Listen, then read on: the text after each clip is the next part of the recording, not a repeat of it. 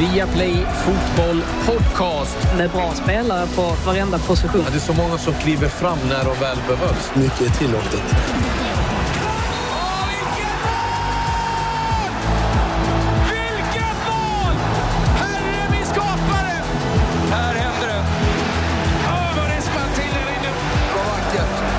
Det här är bästa dagen på året. Det största som har hänt fotbollen någonsin i princip. Hjärtligt välkomna ska ni vara till ännu ett avsnitt av Viaplay Fotboll Podcast. Vi tog ett litet uppehåll eh, runt nyår, men eh, nu är vi tillbaka starkare än någonsin. Och med mig här i Like Radio-studion Bojan Djordjic. Hur är läget? Starkare än någonsin. Jajamän. Nu ljög du till lyssnarna. Du ville ha uppehåll, jag ville jobba. Jag ville jobba, men du tog bara ledigt jul, du ska äta lite, lite prinskorv här och där Klas. Klas, sluta nu. Jag och Frida ville jobba, du svek oss. Och sen kommer du på serbisk jul, 7 januari, tvingar du ut mig så att jag ska jobba. Du vet ju själv, ortodoxa julen är idag och jag får jobba. Du ser skillnaden. Ja. Du ville ju... God jul Bojan! God Nej, jul. tack Klas.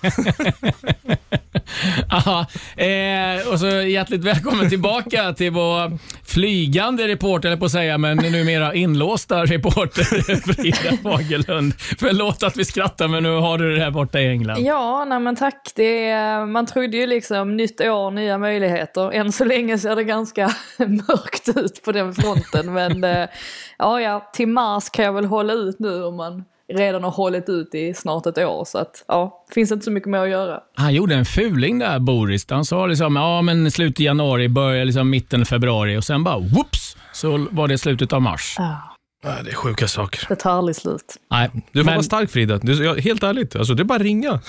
jag och Claes gör ändå ingenting, men jag förstår att du blir trött på oss. Speciellt mig varannan Ja, torsdag. Jag men det- folk, pratar i folks mun. Lyssna inte på någon, men jag finns där. Du kan alltid ringa. Ja, nej, men det Du kommer inte bra. få en syl i vädret, men det är en helt annan sak. Frida gillar prata. Frida, gillar- vi har träffats i London några gånger. Frida gillar prata. Ja, ja, men man Hon pratar mer än vad jag gör. Jag måste ju ta igen nu varje gång jag pratar med någon så hör jag ju mig själv prata konstant. Eh, just för att jag måste ta igen det. Så att jag inte går runt och bara pratar med mig själv här hemma. Så att det, det är på den nivån just nu. Det är så illa. Ja, vi, Alla blir vi får checka av det emellanåt så att allt är okej. Men eh, vi har mycket att gå igenom. Eh, det har ju hänt mängder av saker och bland annat så har Manchester City tagit sig till final och eh, kan ta sin fjärde raka titel i ligacupen.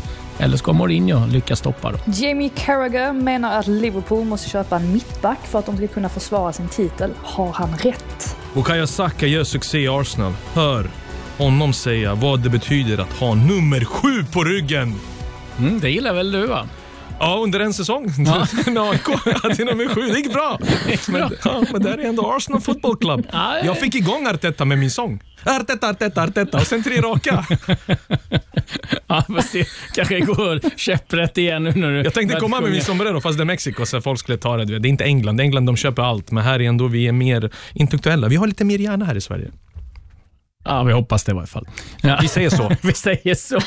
Eh, men eh, som sagt, en hel del att gå igenom, men vi börjar med senaste nytt, Frida. Ja, vi får väl börja med eh, Mesut Özil. Det ser ju faktiskt ut som att Arsenal kan vara på väg att bli av med honom redan nu i januari.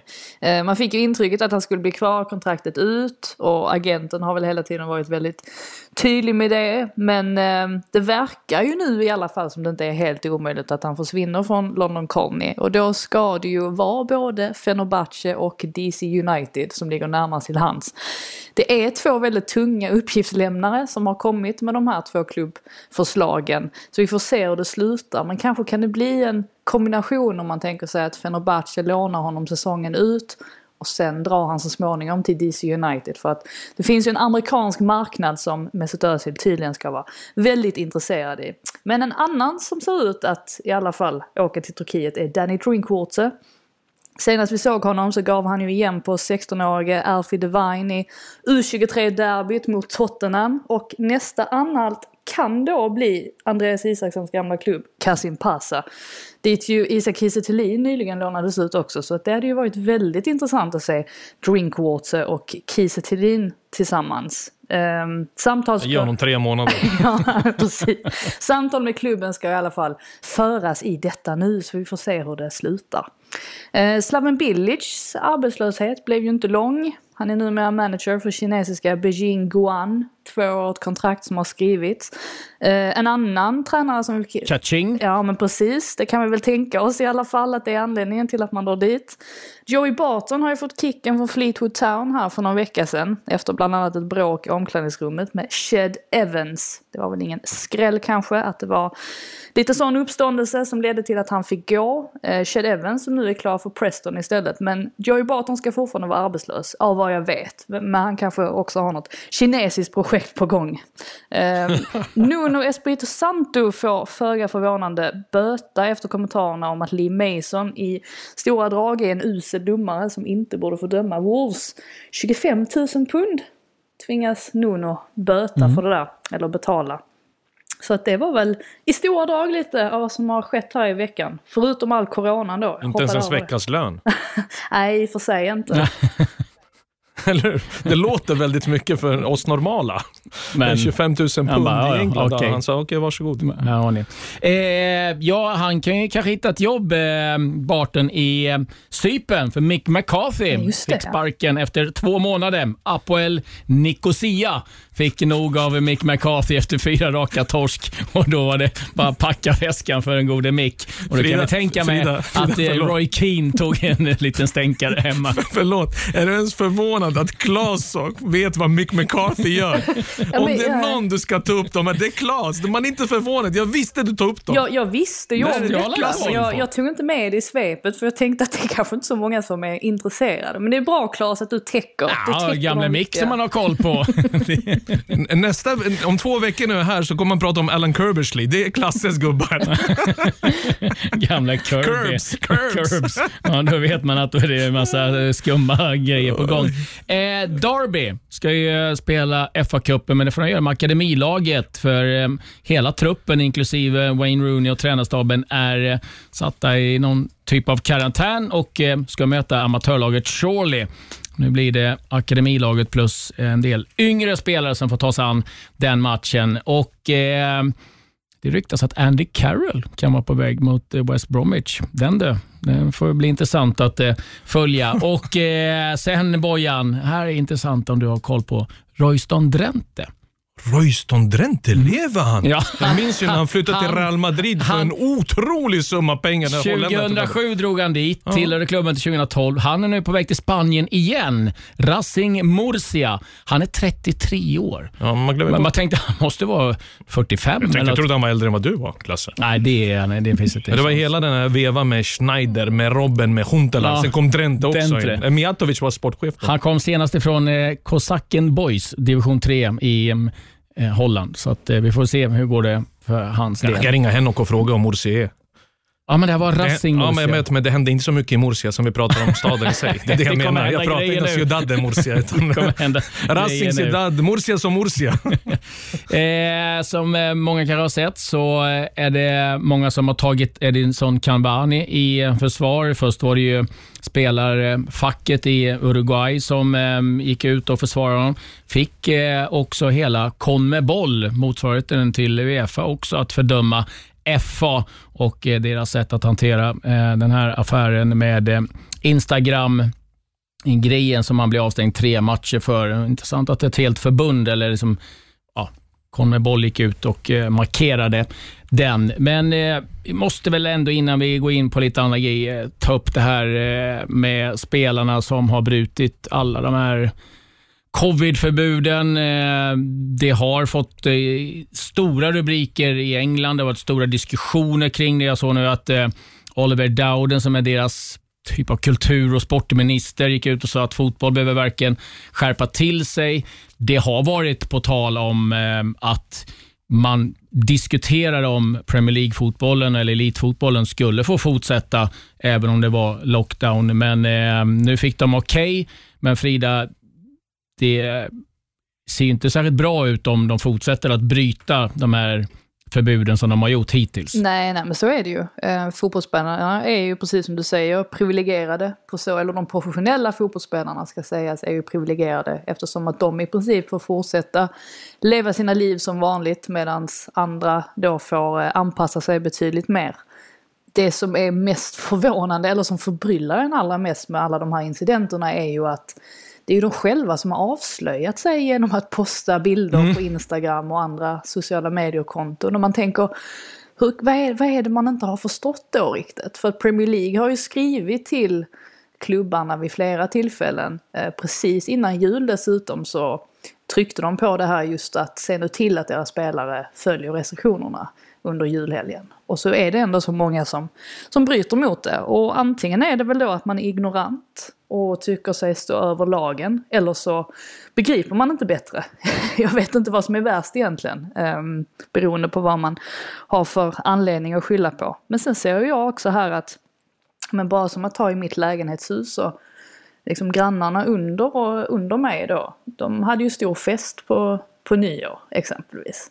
Och då, då, då blir man ännu mer så här, jaha, så sitter jag här uppe och följer restriktionerna. Så det är, det är ju väldigt många, alltså det är väl alltid så i alla samhällen att det kommer alltid finnas några som inte följer reglerna. Men det är ju förstås viktigt för klubbarna att se till att spelarna följer dem och att se till också som Tottenham nu som faktiskt gav den här trion böter för att de eh, firade jul ihop. Det är väl lite sådana grejer man efterlyser mer att klubbarna är väl kanske dags att de markerar lite hårdare. För att det, ehm, det, har ju, det har ju annars blivit så som Milivojevic till exempel som var ute med Mitrovic på nyår. Han eh, var, ju, liksom, var ju i startelvan för Crystal Palace matchen senare. Så att det det är den typen av saker som diskuteras här borta i alla fall. Om, man, om spelarna verkligen, om de inte förtjänar lite, ja, alltså hårdare reaktioner i alla fall från klubbarna efter sådana här saker. För att, precis som du säger, så är det ju oerhört viktigt att alla håller sig i skinnet så att um, säsongen kan fullföljas. Ja, för det, det ska man ju komma ihåg att det är den enorma pengar som, som, som det här handlar om. Eh, Det var någon, så jag vet inte om det var från regeringsnivå eller om det var i, runt Premier League som tyckte det var sex veckors avstängning. Jag vet att en eh, tidigare ägare till Crystal Palace, Simon Jordan, var inne på att eh, en miljon pund i böter för klubben för varje överträdelse som sker. För att nu är det så att klubbarna ska styra det där och det, som, det händer ju inte särskilt mycket. Så du var inne på det, Milivojevic, gå ut som lagkapten och eh, liksom eh, det, det är inget direkt straff eh, att gå ut och liksom spela för Roy Hodgson sitter givetvis med tanke på att mm, tre poäng, vad är, vad är viktigt? Så här. Hur, hur ser du på det här Bojan? Liksom, man blir förvånad över att man som, efter alla de här incidenter som har hänt, allting som sker, att man då lägger upp det på Instagram också. Jag tycker, det, jag tycker det är jävligt dåligt. Eh, jag, problemet är att fotbollsspelare lever i en bubbla. Det vet jag själv. Man tycker att ens bubbla är ens värld. Man glömmer bort att saker och ting, en pandemi, pågår. Utan man tänker nästan bara på sig själv. Man tänker, jag kan umgås med mina kamrater som spelar i andra klubbar eftersom vi testas ju ändå hela tiden. Vi ska ju ändå mötas. Men vänta nu, ni umgås inte lika mycket. Ni kanske träffas två gånger per en säsong när ni ska möta varandra. Men just de här bilderna på jul och nyår, det är 25, 30, 40 pers därefter. Jag tror att West Ham Tottenham-spelarna, där syd- syd- sydamerikanerna och speciellt nu med Milivojevic och Mitrovic, lite eget ansvar. Visa respekt. Det finns faktiskt folk som dör, folk som lider, folk som har förlorat deras jobb, förlorat förståndet när de sitter inlåsta hemma i deras etta, har inte ens råd att betala hyra. Och sen ska de gå in och logga in på sociala nätverk och se det leva livet under en pandemi. Och det är inte korrekt. Och där måste klubbarna markera själva. Där måste de börja bötfälla. Annars kommer vi förlora Premier League. Det enda ljusglimten folk har i England, när de sitter hemma helt inlåsta, när de inte tänker på depression, ångest, det är det, det deras klubb spelar. Och ska deras favoriter, spelarna, göra så att den grenen försvinner, medan de fortfarande fortsätter att lida, medan deras pengar tickar in. Jag tycker inte det är rättvist. Det är samhällsproblem. Fotbollsspelare ska inte vara privilegierade när det handlar om en pandemi. Där måste klubban in vara mycket hårdare, mer direkta och faktiskt komma ut med information så att folk, vi normala, vi vet att de faktiskt bryr sig. Ska jag säga det innan vi släpper att även eh, i Arsenals damlag så var det ju tre av tjejerna som stack till Dubai och eh, en eh, kom hem och hade då smittats av covid-19 och var inte direkt muntra miner i, i Arsenal-lägret efter den trippen. Men nu släpper vi det där och... Var eh, inte Celtic också? De åkte också till Dubai. åh, herregud, de åkte till Dubai på träningsläger. Ja, men alltså, du förstår vad jag menar. Ja, det är så... Ja, men det var innan så de sa det var lockdown. korkat innan, innan lockdown? Det Som så att det inte kork- varit en pandemi som pågick innan. Utan det var nu lockdown. Ja, men vi åkte innan lockdown. Alltså det är helt sjukt. Nej, Klaus, Skottland hade lockdown Jo, när de förstår åkte. det. Ja, Men, men ja, det- ja. nej, det, Det är för dåligt. konstiga beslut som eh, tas. Men eh, nu släpper vi det och så blickar vi tillbaka till det som hände här i veckan med ligacup-semifinalerna. Tre gånger har de mötts i ligacupen. Spurs har slagit ut Brentford vid samtliga möten.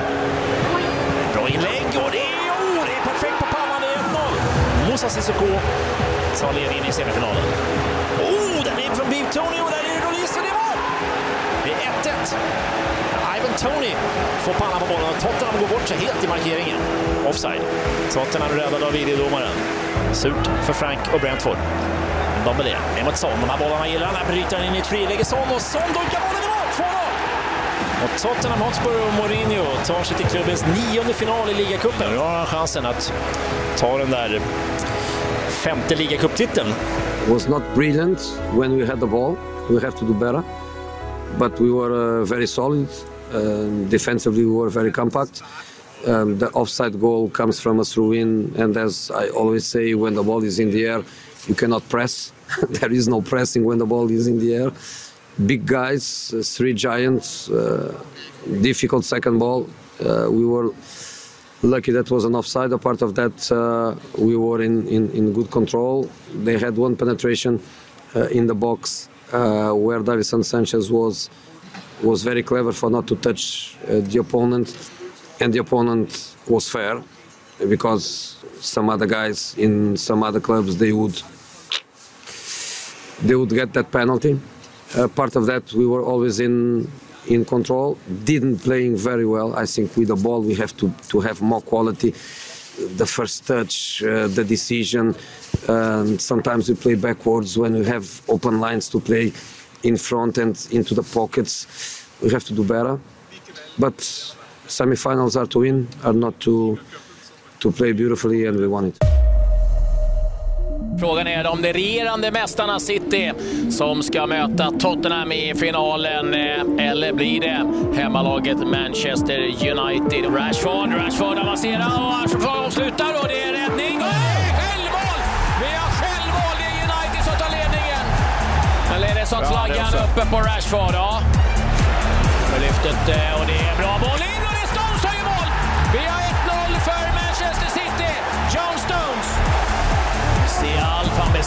Fernandinho! 2-0 Manchester City. Pep, han bara njuter vid bänken. Och då är det över. Det blir Pep Guardiolas eh, Manchester City som tar finalplatsen och eh, ställs då mot Tottenham. Men vilken match vi har fått se. goal for you at your big rivals' home ground to get you to Wembley. That's one for the scrapbook, isn't it? Yeah, definitely. Um, firstly, I'd like to um, send our condolences from from everyone in the dressing room at Man City to uh, to Colin Bell and his family. Um, I think how we played today was uh, a reflection of him, and um, yeah, great great moment for us. And hopefully, I'm sure he's looking down on the, on the game today. So another final for us. Um, another great occasion, and obviously a derby that we've won against uh, another top team. Um, yeah, just thoroughly pleased. You were good in the first half, but that first sort of 15 minutes to the second half, it was sort of turbocharged. What did the manager say to you? Same again, same um, same mentality, same um, pressing, same everything really. I thought the first half how we set the tone and how we played um, against you know such a good side at, at, home as well caused us problems and, and we dealt with that so well. So, you know, more of the same and, and try and be more clinical in the final third. And, you know, today I, th- I thought we had we had so many chances, um, great chances, great moves that we got ourselves into the box and, um, you know, did the job at the end of the day. John Stones som vi eh, hörde i intervjun där dessförinnan José Mourinho. Fint av eh, Stones att eh, först eh, hylla Colin Bell, en eh, riktig legendar i Manchester City som gick bort häromdagen, 74 år gammal. Han läktare uppkallad efter sig på Etihad. Eh, vann ju ligan, FA-cupen och cupvinnarcupen bland annat. Eh, vi börjar med eh, Tottenhams eh, seger, Bojan. Det var stabilt. Det var inte imponerande. Eh, Mourinho var inne på det också, eh, spelet med boll, men eh, det har vi klagat på Tottenham tidigare.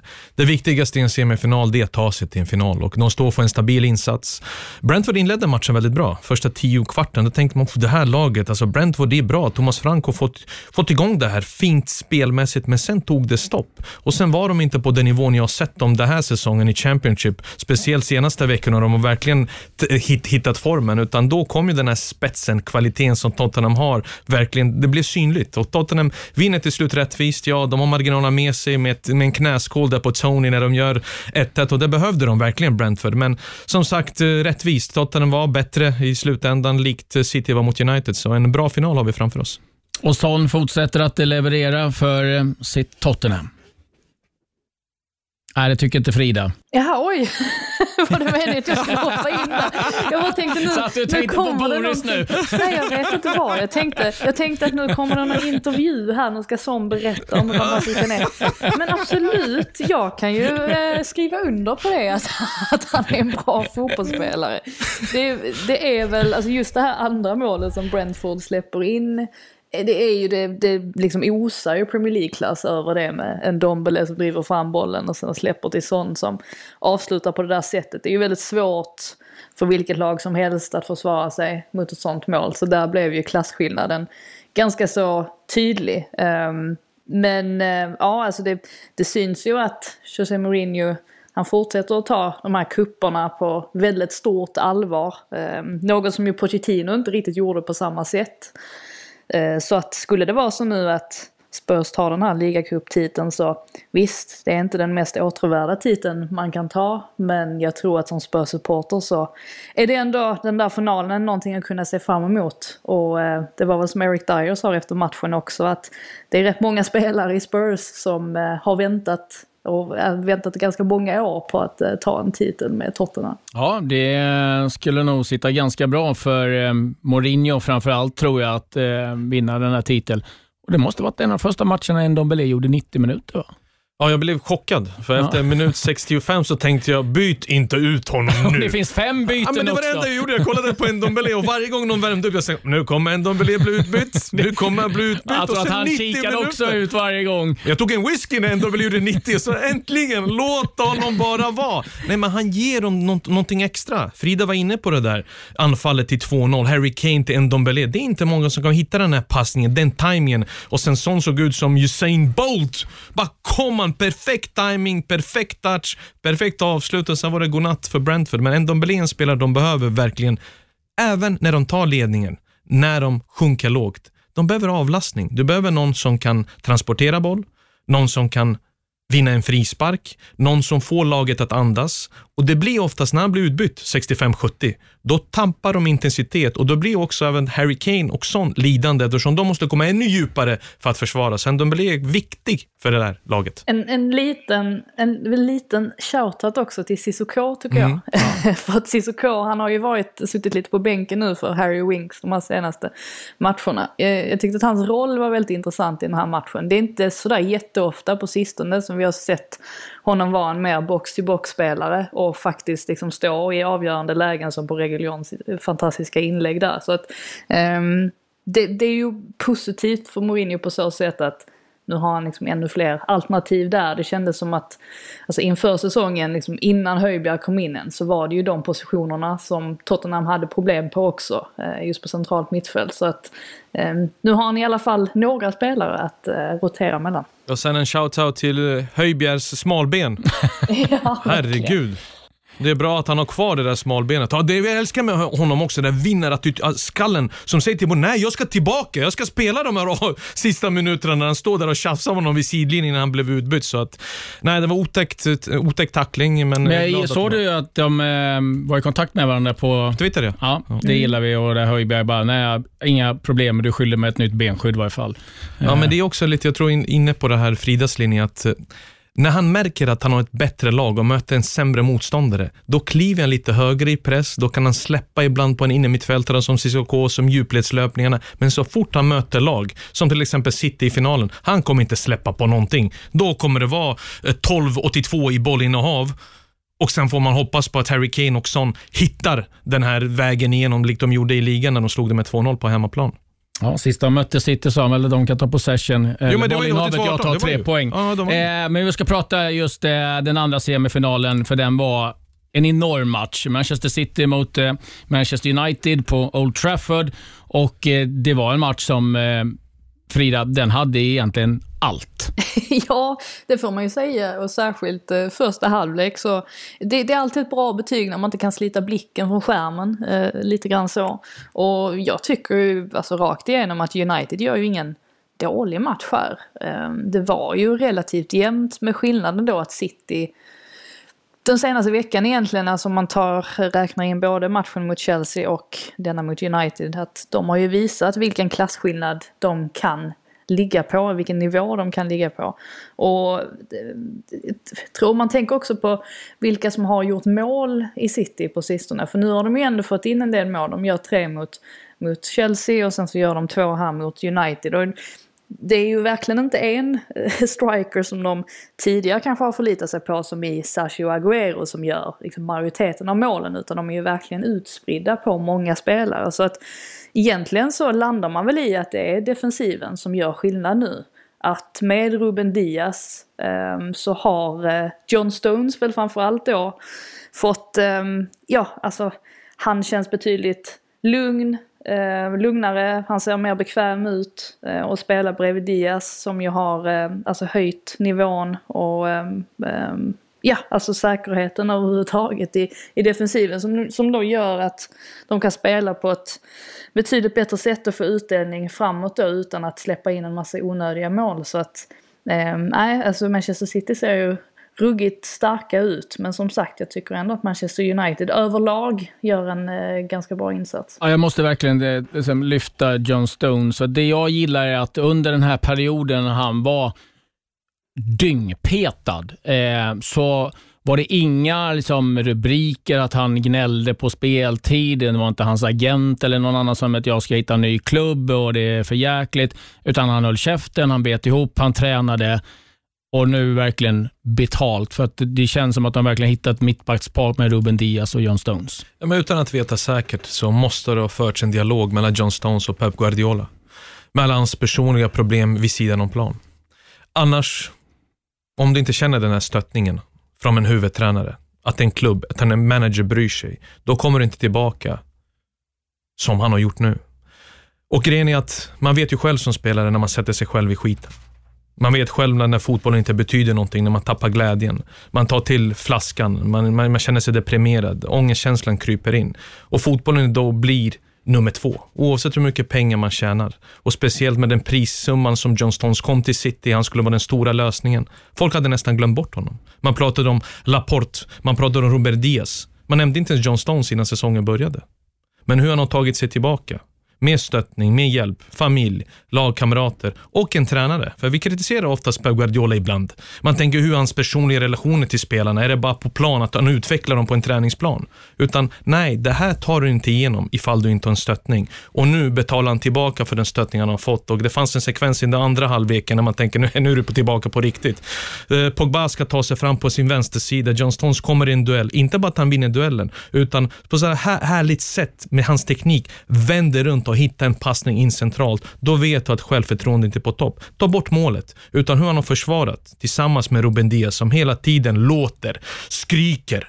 Han skriker inte bara för att det ska låta bra, utan för att han vill ha ett bra försvarsspel. Han är där för att försvara sitt hem, sitt mål och tillsammans har det varit verkligen imponerande. Och hatten av till John Stones. Och man är alltid glad när folk inte tar den enkla vägen ut och skiter i allting. Utan han har jobbat hårt och får det han förtjänar.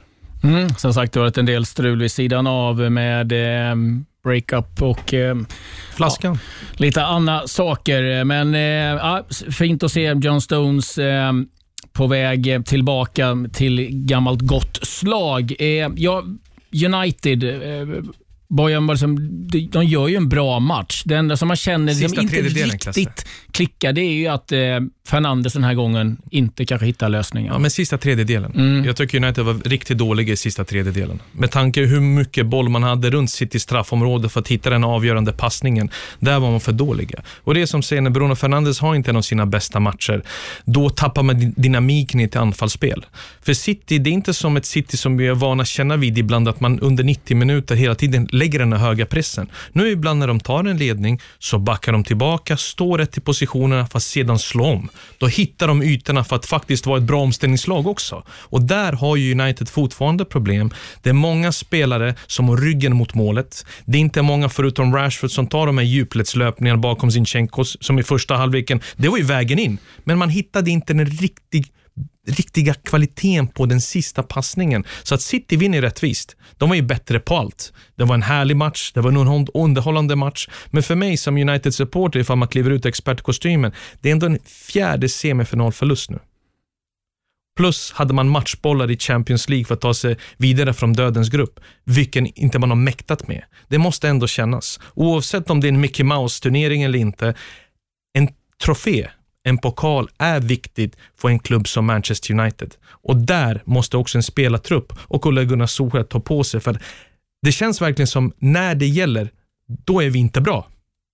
Där måste en förändring ske för att självförtroenden verkligen ska spridas runt. Men jag är väldigt nöjd med säsongen så här långt. För jag trodde inte efter den starten att man, man skulle ligga där uppe. Man har Burnley på bortaplan.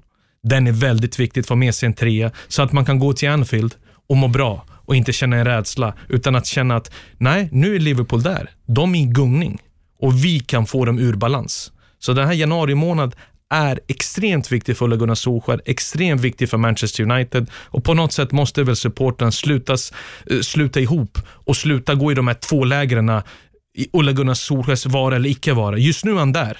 Just nu måste du vilja ha klubbens bästa oavsett vad du tycker är framtida lösningen.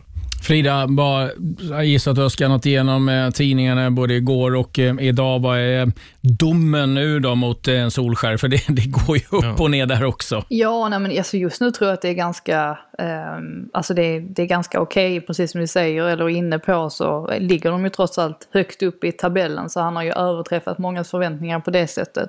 Nu handlar det ju egentligen mer om att Manchester City som nästan har smugit sig med eh, där bak i tabellen. Det beror väl lite på att de hela tiden har legat någon match back så man kanske har lurats lite av det och det är därför också de har hela tiden har legat ganska långt ner i, i tabellen. Men de visar ju nu här de senaste matcherna att det fortfarande finns ett gap eh, emellan City. Ja, nu är ju Liverpool i och för sig inne i en svacka men vi vet ju vilken högsta nivå de kan vara uppe på. Så att det, det finns ju fortfarande ett visst gap däremellan. Eh, så att det är väl egentligen där man står just nu. Men som sagt, United har ju och Solskjaer har ju, eh, de ligger i alla fall bra till. Eh, så mycket kan man ju säga. Manchester City är det nio spelare i A-truppen borta till den här matchen. Men så kolla det är Citys spelschema också. Kolla deras spelschema. Det är det Nio, nio matcher på 32 dagar har de. Men nu i januari, de har ju nu tre Premier League-matcher på hemmaplan. Mm.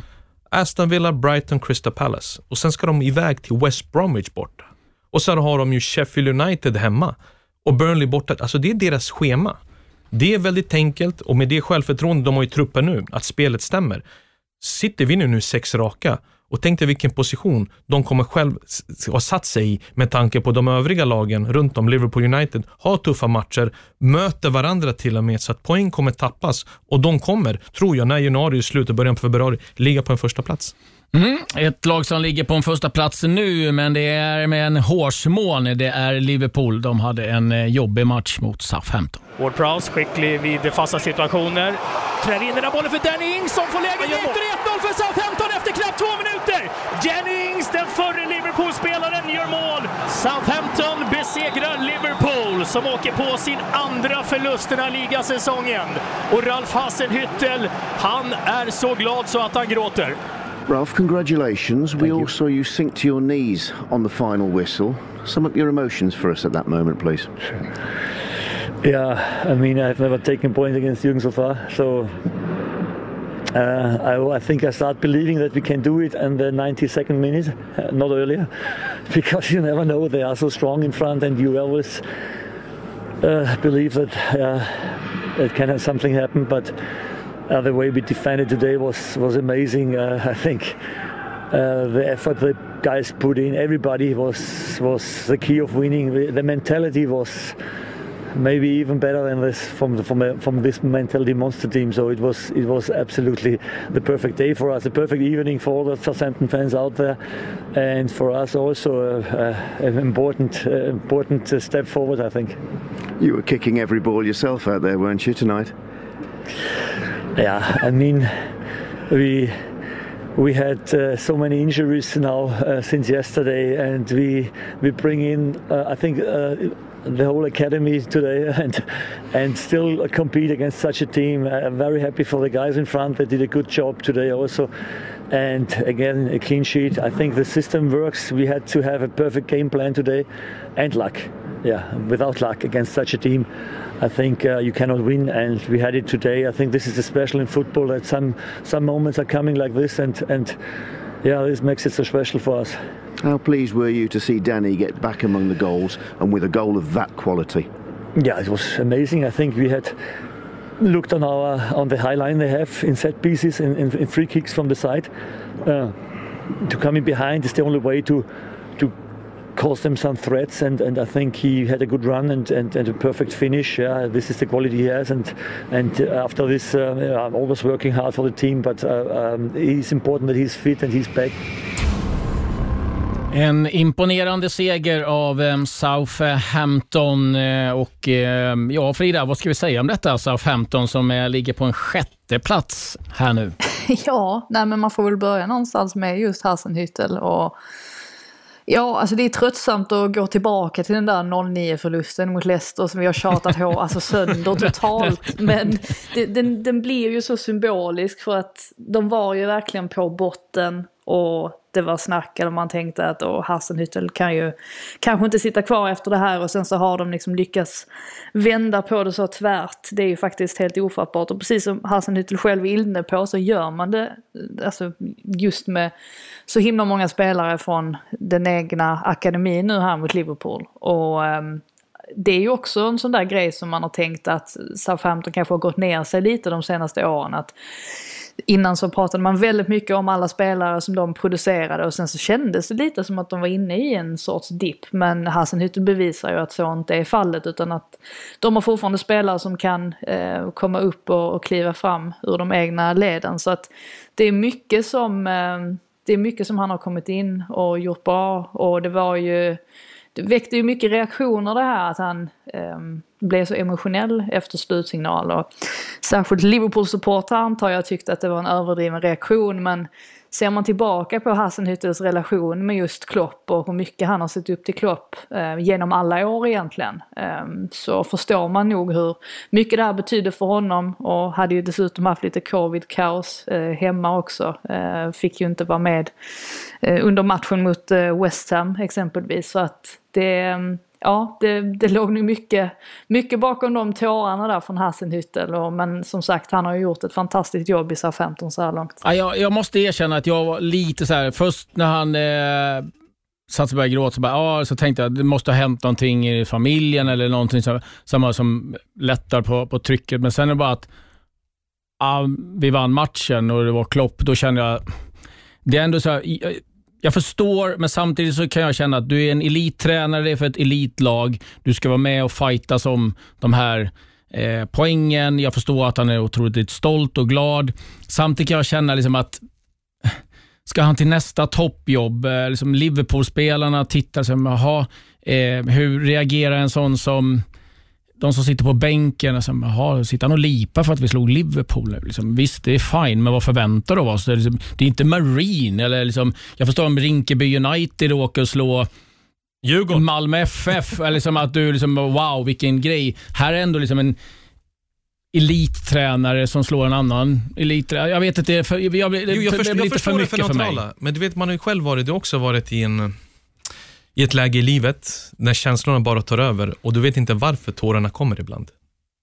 En viss lättnad, en viss period du har gått igenom i livet, kanske vid sidan om också, som har varit väldigt tuff. Det vet vi inte. Han var inte kanske helt uppriktig i sin intervju heller. Han pratade om att han började tro i minut 92. Men det kanske också resan, vilken lång resa han har haft med Southampton och hur långt de har lyckats nå med små resurser. En trupp också som saknade kanske deras bästa mittback den här säsongen. Westergaard har varit borta ett tag. Romeo blir skadad på träningen. Shadams hjärnskakning. McCarthy första målvakten ersatt av Forrester som gör sin första match på tio månader. Alltså, Så det, är mycket. Du, du, du själv och sen ska du Mm. möta Klopp. Och då tänker du nästan bara i negativa banor. Du försöker få upp din spelartrupp. Men de sprang verkligen för honom. Hur de låste Robertson och Mané där ute med Armstrong. De, de, gjorde det, de gjorde sin hemläxa och sen fick de betalt för det. Mina känslor tog över mer för VAR eftersom jag skiter i hur dåliga Liverpool var. Det är matchminut 50, de ska ha straff. Det är en väg tillbaka in i matchen. Det är en solklar hands. Jag förstår inte hur de missar den. Och då har du 40 minuter. Salah gör mål förhoppningsvis. Det står 1-1. Så har du 40 minuter för att hitta det andra målet när Southampton började bli lite trötta. Men det här gav dem energi. Och så länge du har ju en ledning med 1-0 så försvarar du för livet. Då springer du den extra halvmetern.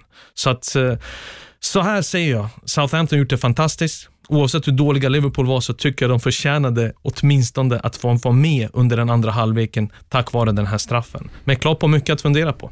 Jag ska säga just om den där straffen, för jag, jag kollade faktiskt med, eh, med domare, eh, tidigare aktiva och eh, de som basar lite över dem, att eh, det där skulle varit en straff. Det skulle liksom definitivt gått ut och kollats, eller VAR-rummet skulle givetvis checkat. Klas, Men- hur snabbt gick ja, det? Men så här, nej, men jag, jag vill bara liksom b- prata vidare. Så här, det som har hänt är att efter påtryckningar från PGMOL, som är liksom domar förbundet om vi säger, i, i England, Uefa, eh, mot IFAB var ju att ändra den här handsregeln. För det var ju extremt mycket hands.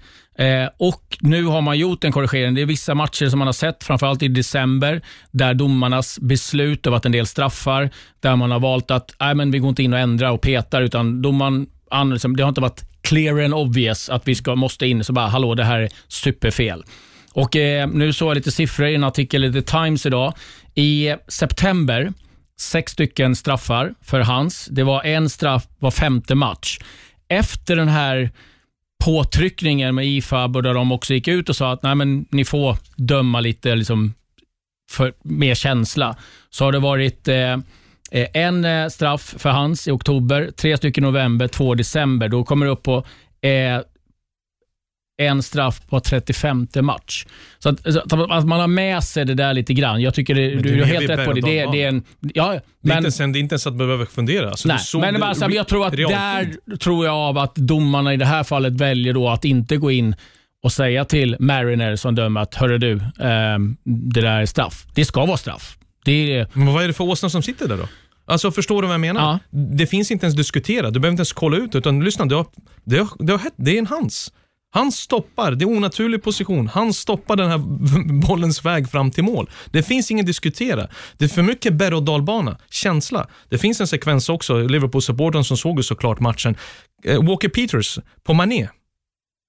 Den är, det är en touch när han tar sig in i straffområdet från sin vänstersida. Okej, han bedömer inte om det är för lite, men samtidigt så dömer man ju straff till Paul Pogba en vecka innan mot Aston Villa, där Douglas Luiz fotnedsättning gör så att han gör så att han touchar Paul Pogba som snubblar och får en straff. Det är samma kontakt nästan för mig då. Och då blir det verkligen så här, vänta nu, vad är nivån? Ni måste väl hitta jämnheten i era bedömningar, för det här kostar ju lag. Om vi ska ha VAR så ska det gå in och faktiskt hjälpa till när det är någonting sådär solklart. Den här Hansen är ju solklar. Så att jag blev ju mer förbannad på det.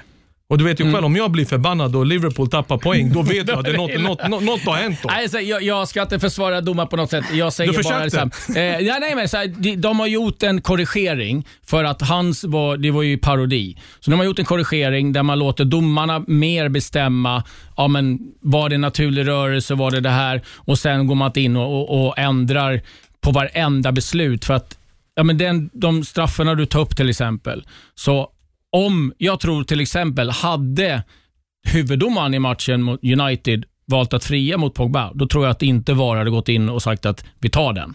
De släpper det, de går inte in och liksom petar i, i varenda situation. Jag kan tycka det i förlängningen är rätt väg att gå. Sen förstår jag att det är under säsong att man, ja men herregud, ni fick för det och nu får vi inte det. Hur ska ni ha det?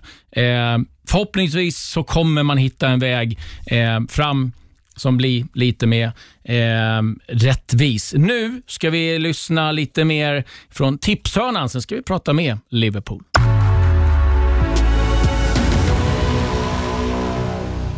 Ja, Liverpool. Det är ett eh, lag som är inne i en eh, ganska rejäl formsvacka och eh, det är ett lag som eh, har problem med skador, framförallt på mittbackspositionerna. Så, ha, så här sa Jamie Carragher om just mittbackssituationen i, i Liverpool. You know, forget Van Dijk or Joe Gomez, they're out. I think number one, it's imperative Liverpool signs someone in January. That's ob obvious. I'm not saying anything different. But I think the fact he played Jordan Henderson tonight at centre back, it's not going to do a lot for the two lads on the bench, confidence wise. So if he goes back to them, That Phillips and Reece Williams you're talking how, about. how do they feel if there's two midfield players playing there? Okay? So that tells me that, you know, they're not going to be feeling great if they go back in. Jordan Henderson's not a centre back. He found it tough tonight. He done okay. He done well considering it's not his position. We heard that Danny from Danny Ings, he was surprised he was facing him. Well, I said to before the game, they'd be delighted when the team sheet comes in. You would be. Uh, but for me, that, that, that if Liverpool, I can't see Liverpool winning the league if they don't bring a centre back. And I said that on the back of Everton uh, v Liverpool when Van Dijk was out. Thought would be very difficult. I still think Liverpool have enough quality to sort of really go for the title if they don't bring someone in. But I just think it's a really tough ask if they don't bring anyone in. Mm. Carragher är inne på att eh, de måste skaffa en eh, mittback. Jag, jag kan ju förstå det resonemanget han är inne på, att när du som spelar olika mittbackar som är backup och sen bänkar dem och sen spelar Jordan Henderson och Fabinho, två egentligen ehm, eh, mittfältare. Eh, Frida, vad, vad är snacket? Är det, som, är det någon ny mittback på gång? Eh, ja, så det beror lite på vem du frågar. Ehm, Alltså ska man gå till The Athletics källor till exempel, alltså Liverpool-källor då, så verkar det inte som att de har tankarna på att värva någon. Men det har vi å andra sidan hört vid tidigare tillfällen också. Det var ju väldigt länge enligt brittisk media som Thiago absolut inte skulle till Liverpool och sen hamnade han ändå där i slutändan. Den mittback det har pratats mest om är väl Sven Båtman, eh, holländaren. Eh, det är ju lite spännande i så fall om han nu skulle komma dit när van Dijk är skadefri igen, att med ett hel holländsk mittbackspar kanske. Han eh, passar i alla fall den här profilen som de eftersöker. Um, han är väldigt lång, jag tror han är typ 1,93 eller någonting sånt där. Och um, spelar till vänster i um, vänsterfotad mittback. Uh, så att där är ju alltså en potentiell spelare. Sen är det ju en marknad som är mycket svårare som vi vet ehm, med tanke på allting som har skett. Ehm, så att det är väl inte säkert ändå att de lyckas eh, plocka in någon men visst, alltså problemet för dem ligger ju ehm, alltså just nu i försvarsbiten och inte minst, alltså jag tyckte det blev väldigt tydligt också när Matip klev av mot West Brom var det va? Hur de drastiskt försämrades för Liverpool bygger ju hela sitt spel bakifrån och från, utgår från defensiven och det gjorde man fantastiskt bra när särskilt van Dijk fortfarande var, var skadefri. Eh, och nu märker man att ju fler liksom, backups som spelar, det är väl antagligen därför som han valde att testa då, eller eh, de har ju spelat ihop förr faktiskt, men att Fabinho och Henderson fick chansen före då exempelvis Williams och Phillips. Eh, men eh, ja, det, med resultatet då att de istället saknar spelare på mittfältet. Så att han har ju inte det lätt just nu Klopp att försöka balansera det där. Men det är väl klart att de eh, har ju behov av att få in en mittback på, på lång sikt också. Det är ju, alltså Matip är ju alldeles för skadebenägen generellt. Så att det här är ju faktiskt någonting som de har behövt ganska länge. Sen trodde de ju absolut inte att de skulle hamna i den här situationen i somras. Då hade de ju antagligen hanterat det fönstret helt annorlunda. Alaba är en som har nämnts. Eh, Bayern München vet att Real Madrid är väl det laget som eh, pockar mest på uppmärksamheten. En annan detalj i den här backlinjen, och det vet jag att du Bojan eh, påpekade ganska tidigt in på säsongen. Det är Trent Alexander-Arnold. Mm. 38 bolltapp senast mot SA-15 och utbytt. Han var riktigt dålig mot Southampton, men han har inte varit bra under hela hösten. Ibland har ju resultaten räddat upp hans egna prestation. Men frågar du folk som följer Liverpool så kommer de peka just på det. Eftersom de blir så lättlästa i deras speluppbyggnad, eller anfallsväg. Allt händer ute till vänster. Och det har ju folk börjat läsa in sig på. Till och med Big Sam läste in sig på det efter en halvtimme. Jo, men låser du Robertson Mané så har du vunnit ganska mycket. För ingenting händer där ute till höger. Hans touch är inte där. Hans inläggsspel, eh, det är inte ens samma Alexander Arnold som vi har hyllat de senaste säsongerna. Men det är just där att han behöver verkligen en vila. En ung kille som har blivit hyllad så pass mycket, som ingenting kunde rubba, har ju tagit sig en törn när det handlar om självförtroendet. Och när du är trött så tappar du fokus, du tappar koncentration och då känns det ju att du spelar på en plan som är lika stort som hela jordklotet. En passning på fem meter känns som du ska slå en passning på 25. Eh, du ser inte ytorna längre på samma sätt, utan du blir närsynt. Du fokuserar bara på bollen och att inte göra misstag. Och du ser ju, varenda bolltouch nu så är den fel. Hans första touch är inte där. Och lägg på det att hans offensiv inte funkar. Defensiven har alltid varit ett problem. Positionsspelet, den har blivit räddats upp. Man har räddat upp det med tanke på de fina assisten, hur han hänger med, hur han gör de övriga bättre. Nu blir det som mot Southampton. Att de låser vänstersidan under den första halvleken. Ward Prowse jobbar över med Armstrong tillsammans med Walker Peters. Hela tiden så överbelastar de den kanten mot Liverpool och spelar tre mot två. För spelvändningen kommer inte ut dit eftersom Alexander Arnold är under isen. Det är nästan så att han behöver vilas.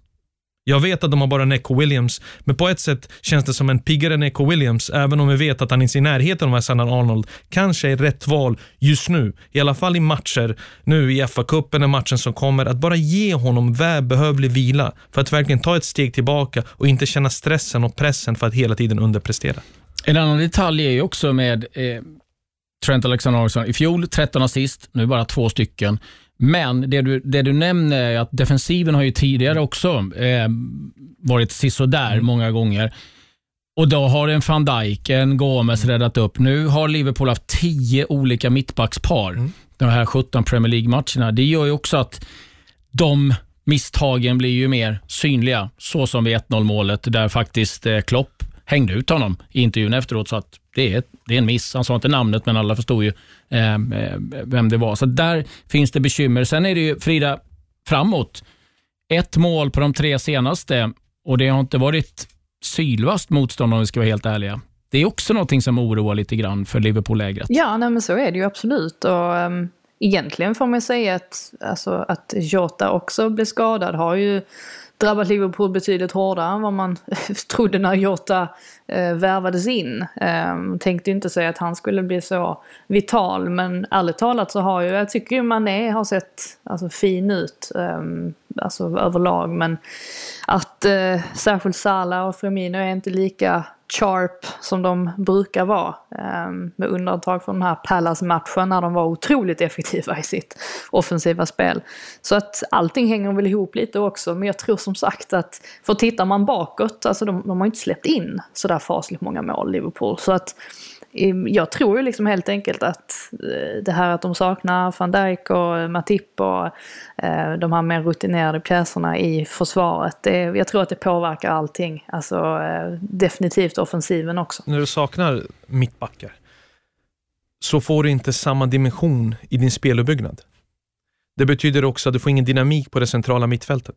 Folk kommer ner djupare för att möta boll. Man hittar inte passning innanför brytarlinjerna och på så sätt får du inte med den här speciella trion som du har som avgör matcher. För många gånger har de ryggen mot mål. Det är inte ofta du ser Salah eller Mané komma rättvända som vi är vana att se dem. Det är just det här när du inte har folk på plats som är faktiskt mittbackar, de som sköter defensiv med samspeluppbyggnaden. Då tar du dig friheten som en mittfältare för att komma ner djupare. Likt mot Southampton, det var inte bara Thiago som skärmades av. Wijnaldum kommer också djupt. Det var ett stort gap för att Liverpool skulle hitta in med en bra passning centralt för att sedan kunna fylla på vad han trodde nog med Henderson, det är att okej, okay, jag lägger ut ett rörigt lag på banan, mina bästa elva spelare. Vi ska lägga en hög press, vinna bollen högre upp och därav så får jag bättre fötter med Jordan Henderson där vi inte får försvara så pass mycket. Så det, det, det var inget fel med Hendersons insats, men det är just att det är ingen naturlig mittback som faller iväg, som vinner luftdueller, utan han ville ha en fot och hoppades på att Liverpool ska vara betydligt bättre i sin återerövring för att man skulle kunna hantera Ings och Walcott tillsammans med Fabinho och Henderson. Men de behöver verkligen få in en mittback för att du såg ju saknaden på Henderson på det centrala mittfältet. Det är inte samma fötter som Thiago har eller de övriga, men det är en ledare som vinner dueller, som får igång de övriga. Och funkar inte det centrala mittfältet så tappar du väldigt mycket i ditt spel. Mm, det blir intressant och det är klart att varenda klubb som har en mittback eh, vet att Liverpool eh, behöver en och prislappen upp eh, ganska Betala, de har trollat fram tidigare. Jag tror de trollar fram något. Vi får se vad de hittar på. Det blir spännande att följa både mittbacksituationen, januarifönstret i stort och Liverpool. Ett lag som har det betydligt roligare nu det är Arsenal och en av de bästa spelarna där nu det är den unge Bukayo Saka som vi ska höra en intervju eh, berätta vad det betyder för honom att få bära tröja nummer sju. Well, it's an introduction to an exciting young talent, Bukayo Saka. I was 87 the, the first year when I came up as a scholar. Then the next year I was 77, and they said that um, obviously as a first team player, when I got promoted to the first team squad, you have to be um, your numbers have to be from one to 35. So obviously I told them which numbers I like, and luckily they said that they were willing to give me the number seven, which is one of the numbers that I told them I like. So yeah, when they told me that, I was just over the moon. I knew what it meant to Arsenal as a club, but it also means so much to me, you know, because growing up, the players I watched, you know, my idols and my favourite players, they wore that number. So for me to now play for my, my boyhood club and wear that number is just so special. There's so many legends. The ones of um, closer to my to my years where I've started to watch football. You know, Robert Perez. You know, I didn't obviously didn't get a lot to watch him, but you know I've seen seen videos of him and I've trained with him on the training ground. You know, and I've, I know how much he's he's contributed to this club, and it's just amazing. You know, even when we train with him, you can still see the quality he has. He's such an amazing person. Also Alexis Sanchez, you know, when I was in the academy going to the Emirates Stadium to watch Arsenal, he was a player that used to to light up on the pitch and he used to be the one that I, I love to watch. You know, he used to score goals and dribble and make amazing passes and another one is um, Mkhitaryan. He's the one I think um, that I I recently took the number seven off. He's the the last one person to wear it, I think.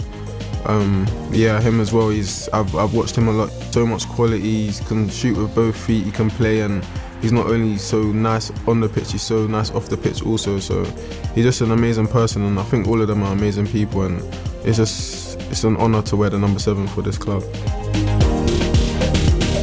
Every time I walk into the change room and my name's just hanging up, I always just take a look at it and just just think, wow. I use that as motivation all the time because it's just like I said before, the players that I looked up to, they wore the number seven. So for me to now wear it for my for my club is special.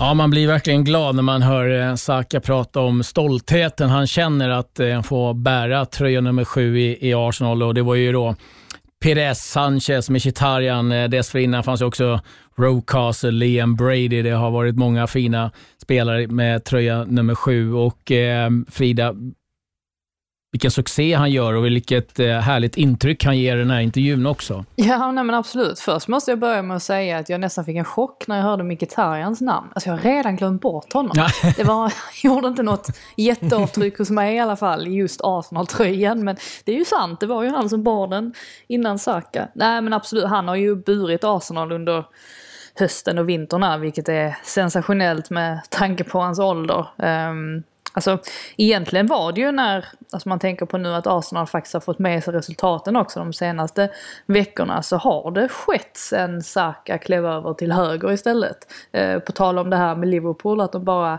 kan eller alltså i nuläget kanske bara eh, attackera på en kant på vänsterkanten. I Arsenals fall så har det varit väldigt effektivt att ha Teni till vänster då och sen så Kajosaki till höger. Att man alltså har två spelare som är väldigt kreativa och snabba och eh, duktiga på att skapa lägen för sina, sina medspelare. Så att eh, ja, alltså Saka har ju verkligen, nej, nej, alltså det är egentligen otroligt vilken utveckling han har haft och med tanke på att det bara har hunnit gå knappt ett, ett år sedan han fick sina första chanser i Arsenal-tröjan. Och det är precis det här de har behövt. De har behövt honom, de har behövt Tene, de har behövt Emil Smith Rowe också som har kommit in. Och just det här han pratar om att han eh, liksom ser tröjan hänga där och eh, liksom nästan får nypa sig lite i armen. Det är ju den effekten man är ute efter och jag tror att har man den motivationen och den inställningen och man verkligen vill spela för tröjan då tror jag också att resultaten kommer betydligt lättare. Man kan inte ha spelare som springer runt och hänger med huvudet och kanske inte eh, ja, alltså, har motivationen där till 100% så att eh, nej, det är väldigt, eh, väldigt fint att se och precis som du säger, verkar vara en väldigt härlig kille också. Bojan, du har varit i, i många klubbar. Vad, vad betyder det när du har du? en, en spelare som Saka som är en egen produkt. Som, som han säger, jag känner en enorm stolthet över att få bära den här tröjan och, och det här numret. Liksom, att det är han som kliver fram här nu bland många av de andra som också är egna produkter. Det finns ju ingenting vackrare. En egen produkt som har spetsen och som är bra nog för att spela i Arsenal. Som är bra nog för att ha tröjan nummer sju. Och grejen är också att ha en sån lagkamrat i omklädningsrummet, som de erfarna äldre spelarna, och se och tänka, han bryr sig inte i vilket läge vi är i. Utan han går ut och spelar 90 plus, som det är hans sista minuter han kommer göra för den här klubben. Han känner inte av någon press, han känner inte av någon stress. Och oftast när jag ser yngre spelare, när ens klubb, speciellt en klubb som Arsenal, går sämre, går tyngre, du är en av de första som blir utbytt. Du är den som första som får bära hundhuven. Och istället här så ser de erfarna spelarna till honom för att han ska hitta på någonting kreativt. Den energin, den glädjen, den stoltheten, det hjärtat han har för Arsenal, det borde många andra faktiskt se upp till. Det det borde många andra i det omklädningsrummet respektera och vilja vara som. För att många supporter, de sitter hemma i sin lockdown nu, så mår de bra när de ser en av deras Saka prata på det här sättet och leverera på plan. Det är en bra månad för Arsenal ifall nu de lyckas vinna mot Palace, Newcastle och Southampton. Deras nästkommande tre matcher i Premier League. Det är en behaglig schema innan man möter då United på hemmaplan i slutet på januari. Så att nu har de fått de här tre raka segrarna. Nu får de inte göra Arsenal igen och göra alla andra besvikna och förlora eller tappa poäng hemma mot Crystal Palace. Utan han behöver få den här segermaskinen rulla vidare. För du ser ju själv, så fort man vinner två, tre matcher på rad, raken, då är du med igen. Men förlorar två, tre, då är du nere i skiten. Men som sagt, att återgå till Saka, han tillsammans med Tierney, det är de där två spelarna som jag tänker, de här grabbarna, de älskar att spela i Arsenal. Och det, den känslan får inte av, de övriga. Smith Rowe måste jag också säga. Men också, de ska ge en eloge till Chelsea. Chelsea kickstartar alla säsonger. Först gjorde de med Arsenal och nu gav den City också möjligheten att känna den här överlägsenheten. Så den klubb i London som var titelkandidat som inte mår kanske lika bra trots att de har fler poäng. Ja, och sen ett, ett extra omnämnande till Tierney. Britternas Ja, britt. ja. Han står i shorts och t-shirt. Och så gör det där målet också. Ja, jag vet. Jag tror, men det snöar och det är svinkallt. Alla står med mössor och stora så här. Nej, nej. Tierney han kör bara en tisha. Det är inga problem. Det älskar man ju. Man har, jag gillar inte att se när man har kortärmad och handskar. Man tänker, vet man fryser ju som fan på underarmen. Vad har handskarna för roll där? Oh, men det är ändå lite skönt kan jag förstå. Men Mode. Tierney, Kortärmad och handskar. Kom igen nu. Det är mode, men det, det, Man fryser ju som fan underarmen. Vet du hur kallt det är? Ja, Det värms ju ingenting av det. För jag, spelar, du, jag spelade på en match på Fredriksskans. Du har lirat där. Ja, det blåser Det, som fy fan. och det var eh, sent och det var, vi hade kortarmat. Jag kunde inte känna mina fingrar. Vi satt i pausen i bastun och hade snacket för det var så, alla frös som fan. Så jag gick ut i andra halvlek. ja, Jag, bara, jag sa till målvakten, du, dina reservhandskar, jag måste ha dem. Så jag sprang omkring som Sepp Maier. Det här är Sverige nötskal, Frida. En sån högerback med Du får målvaktshandskar. springa med. Va? En arg högerback. Nej, men vi är inte alla så här härjade skåningar från slätten. Jag förstår att du trivs i England Frida. Nedvevad ruta trots att det är minus fem. Och eh, man bara, det, Ja, ja, eh, vi bara Absolut, rå snabbt, snabbt, snabbt måste vi toucha också. Du var inne på det Bojan. Det är ett lag som var titelkandidater ganska nyligen. De är bara tre poäng för eh, Arsenal som var nedflyttningshotade för någon vecka sedan. Frank Lampard har det kämpigt nu. Jo, men det är den här månaden som kommer bli avgörande för Frank Lampards jobb. Jag tycker fortfarande att det är rätt man. Jag förstår ju att de här negativa rösterna har höjts verkligen eftersom han har inte fått alls lika mycket kritik eller skit som kanske en viss Ola Gunnar Solskär har gjort som har gjort bättre resultat poängmässigt. Han har fått spelarna han velat ha, men också de spelarna han har köpt in som Kai Havertz och Timo Werner har vunnit all kritik. Det är inte alls, alls samma spelare som man såg i Leipzig eller Leverkusen. De spelar verkligen som att de är jag vet, vad ska jag säga till det? Det är som att eh, de har kedjor runt deras anklar. Det känns som att det är sån press som de inte kan hantera och där är ju problemet. Han har fortfarande inte fått sin starkaste elva på plan. Han vet ju fortfarande inte vem som ska spela i den här nio-rollen och det är också ett bekymmer.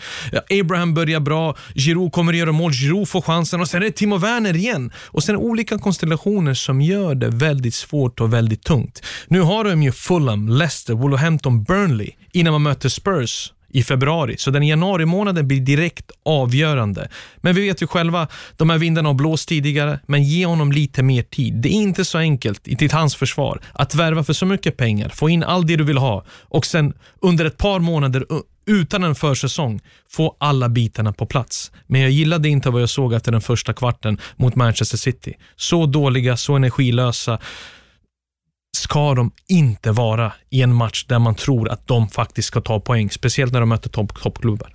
Toppklubbar? Topp, topp, topp, topp, topp, börjar stamma. Toppklubbar. vad, vad säger du Frida? Vad, vad är ditt intryck av, av Chelsea och Frank Lampard? Hänger han löst? Eh, ja, alltså det gör han säkert. Jag tror ju, alltså Chelseas ledning har, följer ju utvecklingen såklart och det får ju inte fortsätta se ut så här. Jag landar ändå i att Ehm, om man tänker tillbaka till mötet med Leeds där Chelsea gör en genomgående väldigt bra insats. Ehm, de springer betydligt mer än vad Leeds gör. Ehm, jag tror de sprang mer än vad någon annan motståndare hade gjort mot Leeds. Det är ju det som har saknats de senaste matcherna. De, de springer inte alls lika mycket. Och om man tar den här Arsenal-matchen som ett exempel då i andra halvlek när Saka gör sitt eh, gör sitt mål där eh, så är det ju väldigt tydligt att Chelsea-spelarna orkar inte ens löpa hemåt. Att de halvjoggar. Så att jag landar någonstans i att ja, det ser, eh, det ser inte bra ut nu. Eh, det ser väldigt eh, mörkt ut på, på alla plan. Men jag tror att det kommer vända. Eh, skulle det inte vända, ja då räknar jag med att Lampard inte kommer att sitta kvar för att så handlingskraftiga är ändå Chelsea. Jag, jag tror inte att de har det tålamodet som United har haft med Solskjaer till exempel. Så att um, lite... Eller Arsenal med Arteta till exempel. Ja, nej men precis. Att, uh, alltså, där är ju, det, är ju, det är ju press. Um, sen är det ju... Frank Lampard är ju den han är också. Det är den största i klubbens uh, historia och det var ju anledningen till att han fick jobbet från början egentligen. Så att... Um, ja, det, men han, han har ju onekligen pressen på sig att försöka få ordning på det. Och jag tror väl också att en annan nyc nyckelfaktor är väl just att Havertz och Werner, han måste visa att han kan integrera dem i spelet och kunna få igång dem. För att det var ju, det var ju de två prestigevärvningarna och än så länge så har ju, jag tycker ändå Werner har varit hyfsad. Han missar ju alldeles för mycket. Um, han måste komma igång och Havertz måste få acklimatisera sig och framförallt måste man hitta um, en position där han fungerar väl i. Mm. Jag är lite Werner ska inte ta hörn, kort, korthörnen ska han inte ta Timo Nej. Werner. Så stressad och så dålig form är han innan han slår i hörnflaggan med foten. Han missar bollen. Alltså, den, den hörnflaggan är Ah, ganska den är- smart. den är fantastisk. Säger inte, det, säger inte det också väldigt Ja, men det mycket? det. Säger inte det också väldigt mycket om en spelare? Eh, Det är, där är inte riktigt det självförtroendet. Jag tyckte han hängde med huvudet Werner under eh, alltså, hela resterande minuterna. Han känner ju såklart att han kom till Premier League med en massa förväntningar på sina axlar och sen så missar han lägen från en meters håll. Och den där typen av saker som inte funkar i en sån här liga. Så att han, eh, nej, han måste verkligen få huvudet på rätt plats igen sån här sjuk säsong. För att, eh, ja, för, förra månaden så hyllades, hyllades Frank Lampard, man satt och pratade. Han har fått Werner hyllades också, Jo, men, tog- i försvarsspelet har blivit bättre. De släpper inte till mycket mål. Thi- Thiago Silva, Zuma, Mendy. Allt var frid och fröjd. Och nu är kniven mot strupen och ska man ta Morecambe på hemmaplan i FA-cupen under helgen. Alltså det, det, det är sjukt hur mycket det har svängt den här säsongen. Med Arteta, Mulligan, Soga, med Frank Lampard. Alla de här storspelarna eller spelarna som betytt mycket för de respektive klubbarna. Men det är alltid när spelarna är lite trötta. Det såg vi Manchester United i början, de första matcherna. De såg trötta ut, de sprang inte alls mycket. Ja, då helt plötsligt så gör de dåliga resultat. Det går ju inte i en sån liga som Premier League. Du måste ju vara påslagen till 100% i varje match. Annars kan du förlora mot vem som helst egentligen. Så det är väl därför det kommer gå så här upp och ner hela säsongen. Och vi kommer, ja, kommer avskriva någon tränare och sen är han tillbaka helt plötsligt. Så att, det är en skum, skum säsong. Det är många vi har avskrivit. vi är precis inne i 2021. Och då har Burnley nya ägare och Sean Dyche ska få Då kommer han gå! Då Nej, kommer han gå! Nej, han, han ska få vara kvar, eh, så eh, den nya ägaren. Det betyder att du kommer få sparken. Ja, i och för sig i den här världen. Ja, nej, det blir eh, intressant att eh, följa Frank Lampard. Jag är väl lite orolig för att vi hoppas, det är som du är inne på Frida, att spelarna är trötta, men om de skiter i att springa hem däremot, då har Frank Lampard ett jätteproblem att eh, hantera. Så att eh, vi får se om den fysiska statusen kommer tillbaka. Är det så att de fortfarande inte väljer att ta hemjobbet, då är det ju tydligt att de eh, inte riktigt lyssnar på Frank Lampard. Klassen, när en chef uttalar sig och säger att du gör ett bra jobb, då ska du vara orolig. Det har jag lärt mig. Den är inte bra. Bra sändning Bojan, eller bra artikel Frida. Då tänker man, hej, sparken är runt hörnet. På måndag är jag inte kvar längre. Jag måste Nej, flytta hem nej, från London. Holloway och Tony Pulis sa till Bojan, vad bra det var idag. Då började Bojan packa väskan. Och då packade jag väskorna direkt på måndag, skrev under mitt kontrakt. Hur mycket ska ni ha? Hur mycket ska jag ha? Vi ses, tack så mycket. Då var det inte fråga om att välja tröjnummer, man fick ta det man fick till nästa klubb. ja, härligt. Eh, Vi blir lite längre idag, men eh, vi tar igen eh, det vi har missat ifrån eh, nyårshelgen. Det har hänt så mycket och det är så härligt att, att snacka fotboll och Premier League. Vi är tillbaka igen nästa vecka. Vi, Ja, på säga Frida, hoppas du får komma ut lite i friskluften i varje fall. Så hörs vi nästa torsdag och eh, Bojan, trevligt som vanligt. Ja, detsamma. Det är alltid när jag är här så vi går över tiden. Det har jag märkt också.